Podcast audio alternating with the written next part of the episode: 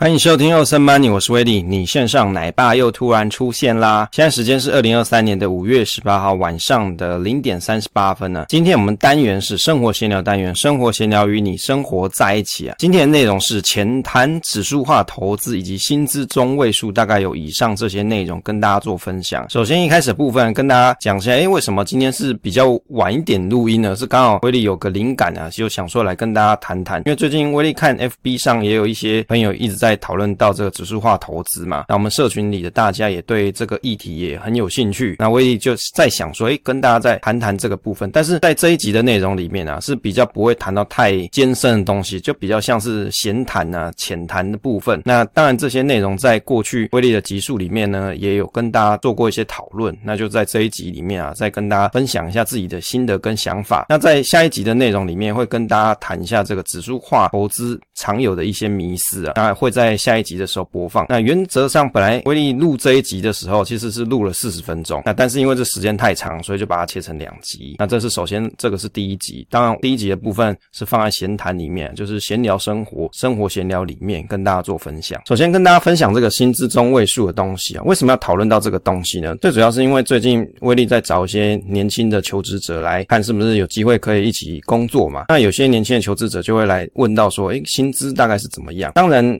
威利大概可以知道说我们自己公司的薪资大概大约是多少，但是因为碍于一些什么机密性的问题啊，没有办法直接是跟求职者去讲到这一块。不过呢，我通常都会建议大家可以自己到政府的公开资讯观测站去查一下这个资讯，至少这个是目前唯一由上市贵公司他自己去揭露、去申报的一个平台。那上面就可以看得到新的资料，例如说是一百一十年申报，那你就可以看到一百零九年的资料。那如果各位听众或是读者啊，或者是观众，你有想要比如说找其他公司啊，或者是你想要了解一下产业的行情的话，那我觉得你也可以到这个公开资讯观测站上面去看这些资讯。那其中可以特别去观察是关于非担任主管职务的全时员工薪资资讯，你可以去看中位数，以及员工福利政策跟权益维护的措施揭露。上面你大概就可以看得到说，诶，平均啊，新进人员的起薪金额大概是多少，以及平均调薪大概是几 percent，大概有这两个项目。那你初步就可以了解一下说，诶，大概状况是怎么样。当然啊，有可能你想要查的公司啊，未必是他有揭露的，因为这个算是有点算是自愿性质的，公司自己要去申报嘛。那有些公司他是不申报的，或者是他写说。不揭露，那那这时候怎么办呢？你就只能去找说差不多性质的公司，你可以去比较看看。这样子一来，你就可以了解说，诶，大概 range 是多少。当然，有些朋友他可能会去网络上去查啦各种资讯呢，但是这些东西有的是真的，有是假的。那至少多一个管道，让你可以去了解行情也是不错的。毕竟说在人力市场，我们当然还是希望说可以去追寻我们想要的薪资，那也有机会，比如说提升自己之后得到更好的报酬。我想这是人的本性啊，就代表说你有一个上进心在嘛。另外，威利。最近有在安排自己做一些进修啊，去学了一下语言课。其实语言课的东西一直都有在学，只是说我大概都是假日去学日文。那平日目前是想说多排了一个日文的会话，也就是在网络上找这种英文老师啊，在跟他对话练习。刚好呢，最近找这个老师，他是住美国当 HR，也就是他在美国的公司做 HR。他本身是菲律宾裔，但是他在美国当 HR。那他的口音当然是相当纯正啊，没有什么菲律宾腔调，听起来就是很 native 的 speaker。那我就有跟他请教了一些关于管理学的东西啊，因为威利也是刚当主管不久，所以我就有跟他请教一些东西。那我觉得他讲的东西有些还不错。那其中我有问他说，诶，比如说说关于人员流动的问题啊，有跟他请教一下，像美国这边的就业状况。他说到，其实在美国的科技业，通常一两年会有人员离职，这个也是常态啦。就说实在的，也是很常见的一件事情。哦，这个也是一个常态，因为人都会去追求更好的薪资待遇，其实很正常。那关键他是跟我建议是，你还是要去找说，看看这个求职人他到底是不是有符合这个职缺的要求，是比较实在一点。另外有跟他请益一下，诶，我们在工作环境里面要怎么让大家都觉得 happy 啊？他就说你不用想这种东西，他说你不用去考虑他们是不是满意，因为不可能让大家都开心。那我就觉得很有意思啊。那我们不是应该是以一个，例如说是工作上的和事佬，或者是工作上的一个一个协调中心的概念，让大家都可以尽量满意自己的工作状态嘛？他跟我说到。好的管理者是以公司或是组织的利益为考量。如果说让大家都爽爽过，大概就是公司要倒大霉。诶，我听一听，好像也是有道理哦。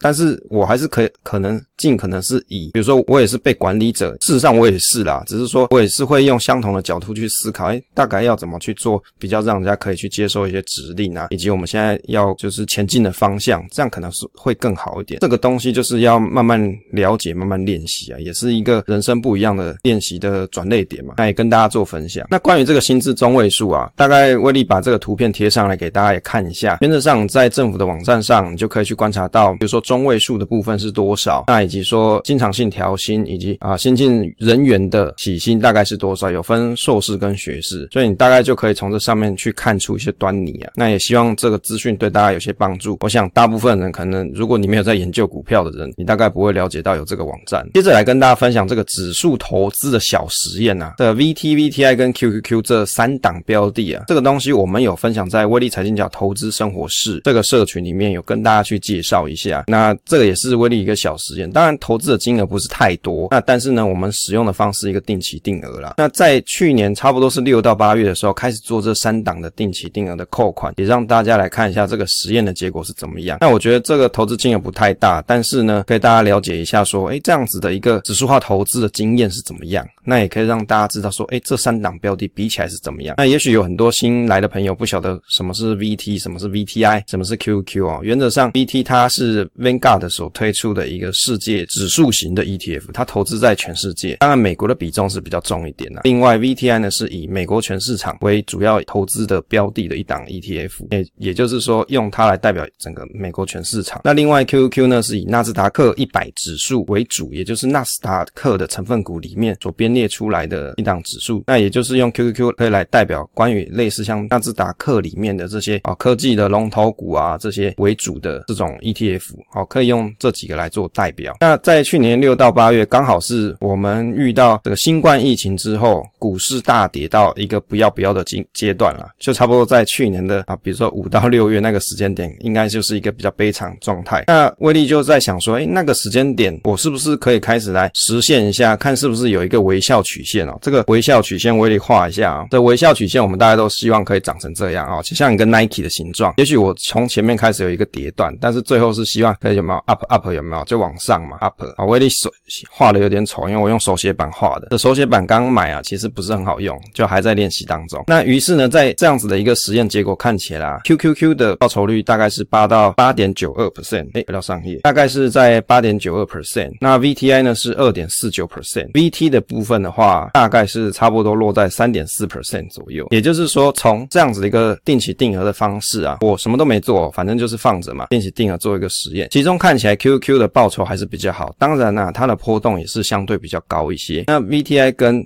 VT 这两档标的比较起来，貌似 VT 的表现还好一些。当然，因为并不是完全同一天、同一个时间点来做定期定额扣款，所以难免会有一些时间误差。那大致上可以去推论，VTI 跟 VT 的表现其实是很趋近的。这也是某种程度代表说，VT 它以美国市场为主要的投资标的嘛，所以用美国来代表整个全世界，貌似也是有这么一点道理的。当然，它不是完全这个样子。那 QQ 呢，又是波动比较大的一个表现，它跌得比较深。当然，它反弹起来的效果啊，它的报酬也是会比较不错的。那当然，如果你对这些东西有兴趣，我还是建议大家你自己可以先去做一些小实验，比如说扣一个不是很重的金额，慢慢开始了解一下指数化投资是不是适合你。那就威力的角度来看，如果我是一笔金额的话，那我的资金。定期定额没有太重的情况底下，我倒觉得用这种指数化投资的工具啊，是蛮适合我的。但是呢，在投资的过程当中，我也去观察说，诶，这个累积报酬率是不是达到我想要的？我可能跟很多的这种指数化投资的书上的做法不太一样。这些书上的作者啊，他都会写说，你持有这种指数化投资的工具啊，你可以持有到，比如说你要退休之期，或者是你可以在其中你自己做一些平衡的方式，那可以累积到，比如说三十年后。就威力的角度来说，我自己是没有这么乐观看到到。三十年后，这些指数的标的都一定是会让我足以退休的能力。所以，当我看到，例如说报酬率，我自己设定的一个 percent 数，我觉得可以的时候，我可能就会先把它卖掉一部分。那但是呢，定期定额的扣款就不中断。那在不中断的情况底下，代表说我出清的部位获得的资金，我又可以成为新的定期定额的动力来源。那这个是一个不断循环的过程。那我想。这个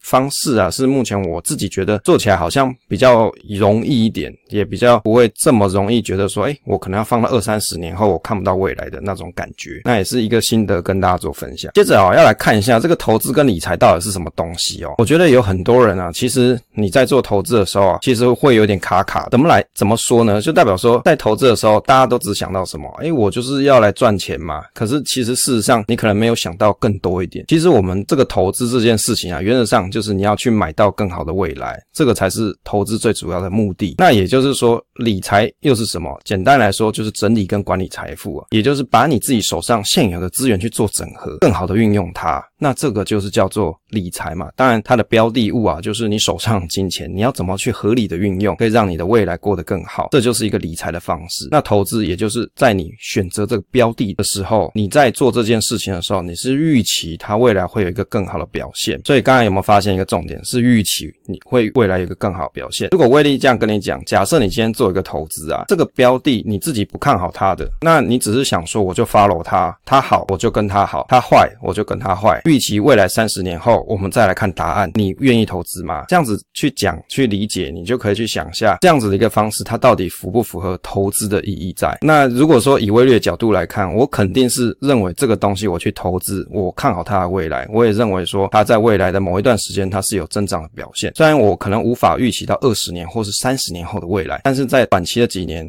我想我还是可以预期到它未来有哪些发展的可能性，这是有机会可以去想象得到的。那也就是说，当当大家你自己在投资的时候，其实应该先厘清你自己的投资的目的是什么，那以及你到底在投资什么东西，你知道你在做什么事情吗？其实有很多人是不知道的。接着来讨论一下这个指数化投资这个东西啊，因为我们今天题目要跟大家分享说指数化投资的迷思啊，所以就先来分享一下什么是指数化投资。其实关于指数化投资的内容，在威力所写的这个电子书啊，在我们方格子里面的章节内容，我截录了几段来跟大家做分享。原则上，指数化投资这件事情啊，啊它是指投资整体市场的方式，一种方式。当然，这个伯格阿北啊，哦，传奇人物约翰伯格阿北，那很多人就叫他伯格，那他的信众呢就叫伯格头嘛。那原则上，伯格他的方式是指希望可以用最低的成本，让所有的客户去享受到规模经济的好处。于是他在一九七四年的时候创立了 Vanguard，也就是先锋基金公司。之后呢，就开始推广关于指数型基金这件事情。那伯格的理念就是在于说，与其你要选股，你不如投资指数基金啊。为什么？因为选股容易失败嘛。投资你要做主动投资不是那么容易，但是也许你跟着市场的经济发展是比较容易拿得到报酬的。那我想这就是指数化投资里面比较重要的意义跟目的。也就是用最低的成本去参与市场的发展，市场好，你的投组啊，投资组合就好；市场坏，那你的投资组合就是坏哦。这个打错哦，这就是打叉叉是坏的意思。也就是你打不赢你就加入，这句话是不是有常常听到？你打不赢市场，那你就加入市场，你成为市场的一部分，那你未来未来你就是拿市场的报酬。这个就是单纯指数化投资的原始目的。当然，如果你要更严格去定义啦，因为现在其实推出了很多关于这种指数型 ET。不管是高股息也好，或是非高股息也好，其实它都是运用到指数化工具。只是在早期大家所提倡的指数化投资，或者是一些经典书上所提到的指数化投资方式，它是指投资在市市值型的这种大盘型的标的上啊，可有可能是例如说像台股的零零五零，或是全世界这种 Vanguard 的这种 VT，像刚才所提到的，或是 VTI 这些。那这是最原始大家所讲的指数化投资，也就是各位如果你现在在 PTT 啊，或是 Dcard 再去看一些。买这种指数化投资的方式啊，原则上都是在讲只买市场大盘这种 ETF 或者是共同型基金。那被动投资跟主主动投资这个议题啊，永远都在网络上吵不完。其实啊，威力总而言之啊，你只要是在做投资这件事情，你就是做主动这件事。为什么？我有一笔钱，我不拿去爽，那我拿去买某个标的，那我就是看好它的未来嘛，所以我去买。不论我买的这个标的，它是叫做指数型基金，还是某一档个股，但是因为我选择了它。你的动作这件事情就是主动的，只是你使用的是被动的工具而已，被动的指数化投资工具而已。所以我觉得主动跟被动啊，有很多人其实会分不清楚。有的人会想说，那我就是买零零五零啊，我当然就是一个被动啊。诶，你要讲也没错啊，因为你选择的方式它是被动的方式。那被动方式指什么？是因为零零五零它是追踪整个市场大盘嘛。哦，所以被动跟主动的定义就看你用什么角度去解读。如果你要用投资选哪一个东西这件事来说，基本上它都是主动的一个行为。那当然，被动投资它有很多的优点啊，比如说你可以去寻找说持有、选择或是代表市场指数的股票，那可以广散广泛的分散风险。那与跟这种主动管理的基金来比啊，其实严格上来说，它有机会，比如说费用跟内扣成本更低，那低成本嘛，以及透明度，因为它没有太多的这种。选股或是筛选的方式，原则上以市值型最大来编列嘛，那也就是它的透明度是比较高的。那还有一些这个鉴鉴别性啊，你不需要一直去研究到底要怎么去调整组合嘛。所以被动投资工具它有它的好处在。那这个主动投资它当然有一些优缺点嘛。主动投资原则上它具有比较高的灵活性，你可以去选择，例如说被低估的价值股票。那当然有很多人在讲说，哎，比如说基金经理人他怎么做投资，主动投资可能都没有赢过市场大盘，这个也是大家一直在讨讨论的。事实上，我认为啦，在市场上还是有很厉害的这种基金经理人，他是打败大盘的。只是你要打败跟，比如说你要去比较到底有没有打败啊，这这种东西是很难界定的。而且你要去看到底是用哪一段时期来做评比嘛，这个这个东西就是你要去看哪个时期来看。如果你要 for long term，比如说我要看五年，有人是要看十年，有人是看短期一年，也许是主动赢，有的是被动的这种基金赢，这当然都是有可能的。主要大家所诟病的就在于说，诶，也许这种主动投资型的，例如说 ETF 或者是基金，它的价格是比较贵的。那或者是这种操盘手啊，他们绩效好的时候，的确是可以带来比较高的报酬。但是呢，有可能这个操盘手换人喽。比如说像安联的这个大坝基金嘛，它的操盘手就换人了嘛，也许它的表现就可能不如大家的预期，这也是有可能的事情。那也有一些绩效落后市场的记录。所以主动投资，如果你是买类似像这种。共同型基金啊，或者是 ETF 的话，你可能就会面临到这种问题。诶，当然大家可能有注意到，我讲到有 ETF 哦，在台湾当然是没有主动的主动型的这种 ETF 啦。就目前威力的认知啊，那我我必须要先讲，有的人他的定义跟威力的是不一样。有人认为说，像零零六九二，它就叫主动哦，因为它里面有公司治理。他认为说，公司治理这个东西就是人为去做筛选。那有人认为说，ESG 它是人为去打分数，他认为 ESG 就是主动。你去看有很多 YouTube，他他们的分析是。这个样子哦，可是就威力的角度来说，我不认为那个叫做主动啊，因为原则上它是有一个机制去做评分啦，它并不是说人想要怎么样打，怎么样子选，他就把它选进去，它还是有经过一个一系列的公式或筛选方式去把它做出来的啊，所以这就看你每个人的界定。但是如果像以美股来说，的确像 ARK 这一种的，它就是比较像是基金经理人他自己去选择要哪些标的，那这就是主动型的 ETF。目前在台湾貌似是没有看到了，那为什么你要去？做主动式投资啊，原则上就跟刚才讲的，你具有一些灵活性。例如说，当你遇到比如说公盘时期啊，有机会主动型的基基金经理人，它的绩效是比被动式的好，因为它有可能会去做一些避险的动作。但是你是持有市场指数的朋友来说，或是市场指数的这种基金管理人，你能做的就是复制指数而已。那市场怎么样点就点，你不会去做一些避险，因为在这个指数的编列的方式里面，并没有提到避险这件事情啊。但是主动型的基金经理人，他可以去做这件事情。因为它比较有灵活性，这就是它一个好处跟优点呐。所以，我们看事情，你不要容易被别人洗脑，也许也不要被威力洗脑。你可以自己去思考一下，到底哪一种东西是你想要的，你适合你的，那才是属于你的投资方式。在这一集的内容，跟大家讨论关于一些指数化投资一些想法，那以及主动投资的一些优缺点。那当然。被动投资的优缺点也跟大家做一些阐述。那其中呢，还有关于威力做的指数化投资的一个小小实验，虽然金额不太大，但是我想啊，在这个报酬率的回测，诶，跟着不是回测，就是实际上的报酬率，也可以让大家知道说各个标的的波动变化是怎么样。当然，波动较大的标的是有机会可以拿到较高的报酬，但是前提就是在于说你有没有这个心性可以长期的持有下去啊，这是一个重点，以及你应该要怎么做一些停利的动作。好，这一集呢就跟大家分享到这边啊。分享总是单纯的快乐，期待下一次再见。